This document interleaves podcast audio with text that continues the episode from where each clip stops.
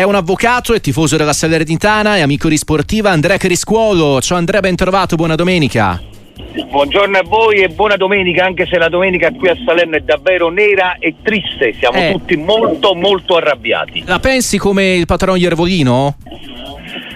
Eh, ecco, eh, eh. dichiarazioni molto forti, ma sì. credo che peggio di così non potesse andare. Qualcuno mm. teme ripercussioni dalla classe arbitrale dopo queste dichiarazioni molto forti ma veritiere. La verità è questa, noi dobbiamo fare una premessa. È chiaro che se la Salernitana è ultima in classifica non è certamente solo colpa degli arbitri, questo bisogna dirlo ed essere oggettivi perché purtroppo sono stati commessi tanti errori in fase di allestimento di mercato già da, da luglio e questo ne abbiamo parlato già nei precedenti collegamenti uh-huh. con voi. È chiaro, questo è un dato di fatto perché sono stati fatti tanti errori, però bisogna anche dire che nelle ultime gare davvero abbiamo assistito a qualcosa di vergognoso, di vergognoso. Salernitana è una squadra piccola che non fa rumore quando gioca con le grandi, vedi Juve, vedi Napoli, davvero scippata di due punti. La Salernitana con la Juve un arbitraggio davvero incredibile per tutta la gara con l'espulsione di Maggiore che era preceduta da un fallo molto netto su un Simi non fischiato, poi ci fu l'espulsione di Maggiore, ma un arbitraggio a senso unico. Al Napoli ieri io ero presente al Maradona, davvero abbiamo assistito a qualcosa di incredibile con il fallo finale di Dem che salta a gomito aperto su Cioma, un fallo netto, poi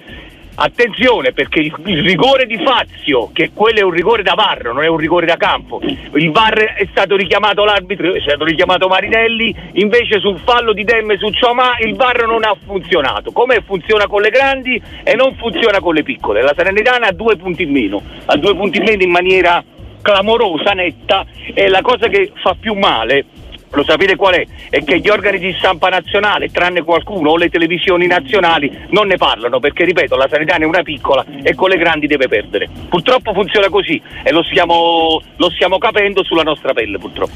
No, uno sfogo, uno sfogo bello e buono che immagino no, da parte del patrono Iervolino abbia, abbia trovato adepti perché, perché, la rabbia di essere là in fondo alla classifica è, è forte, cocente. Eh, se non altro, Andrea, qui insomma possiamo essere un po' tutti d'accordo, il fatto che a livello di gioco di espressione di gioco, la Salernitana ha cambiato registro perché era la sconfitta di Bergamo con l'Atalanta, in cui pure no, no ci furono spunti interessanti, soprattutto nella prima frazione, eh, col Milan, col Verona, con la Juve, con il Napoli. La, la, la Salernitana è stata, è stata, in partita, è stata in gara, ha raccolto punti pesanti. Eh, e questa deve essere sicuramente la base migliore per ripartire. Se non altro, ci sta dando magari la dimensione eh, della scelta, della bontà della scelta di Filippo Inzaghi, perché forse prestazioni di questo tipo in questo avvio di stagione con Paolo Sosa non si vedevano più.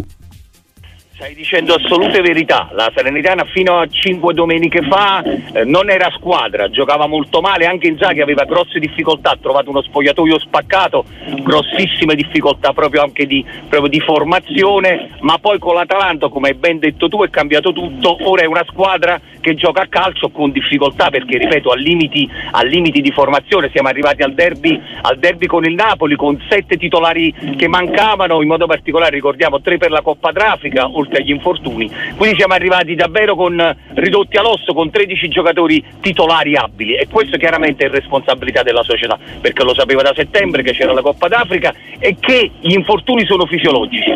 Però bisogna anche dire che la Serenara da qualche partita gioca da squadra vera, è una squadra che merita di salvarsi e se ha qualche punto in meno ora è solo ed esclusivamente per colpa de- degli arbitri. Diciamolo, il presidente Ierbolino con queste esternazioni molto forti ha fatto molto bene perché tanto peggio di così non può andare. Sappiamo ora a Salerno che dobbiamo combattere una gara, siamo soli contro tutti e io dico che salvarsi sarà ancora più bello.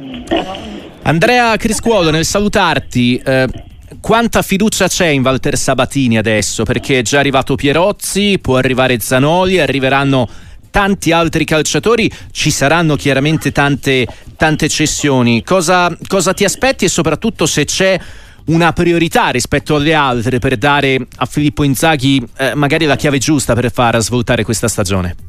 Sì, prima di tutto complimenti a Inzaghi perché è stato molto criticato all'arrivo a Salerno, ha fatto anche sicuramente qualche errore, ma è ora una che sta sul pezzo, sta dando anima e cuore alla squadra e, e, non dico i risultati perché ripeto i risultati non ci danno ragione, ma il gioco sicuramente sì. Arriveranno Sabatini idolatrato dalla piazza, sicuramente l'uomo giusto che può fare salvare la Serenitana, arriveranno in settimana Basic dalla Lazio, Zanoli dal Napoli e probabilmente Maier dalla Cremonese, è già arrivato Pierozzi dalla Fiorentina, insomma arriveranno anche altri giocatori perché la squadra va sicuramente rinforzata, ma da Salerno noi chiediamo una cosa, di giocarcela alla pari con le altre, non partire sempre dover fare un gol in più perché poi sia l'arbitro contro. Ripeto, questo non è vittimismo, sono dati di fatto, le ultime due gare la Serenana è stata scippata di due punti, due gol presi agli ultimi minuti e, ripeto, arbitraggi davvero assolutamente discutibili, ci sono dati oggettivi da vedere, noi ci chiediamo perché il VAR con le grandi funzioni e con le piccole no. Purtroppo la Serenana è stata penalizzata organizzata, e, eh, ma noi ci crediamo ancora, crediamo in Sabatini, crediamo in Zaghi,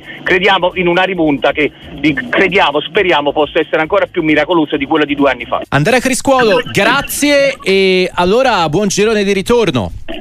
Grazie a voi, grazie a voi, un abbraccio e buona domenica.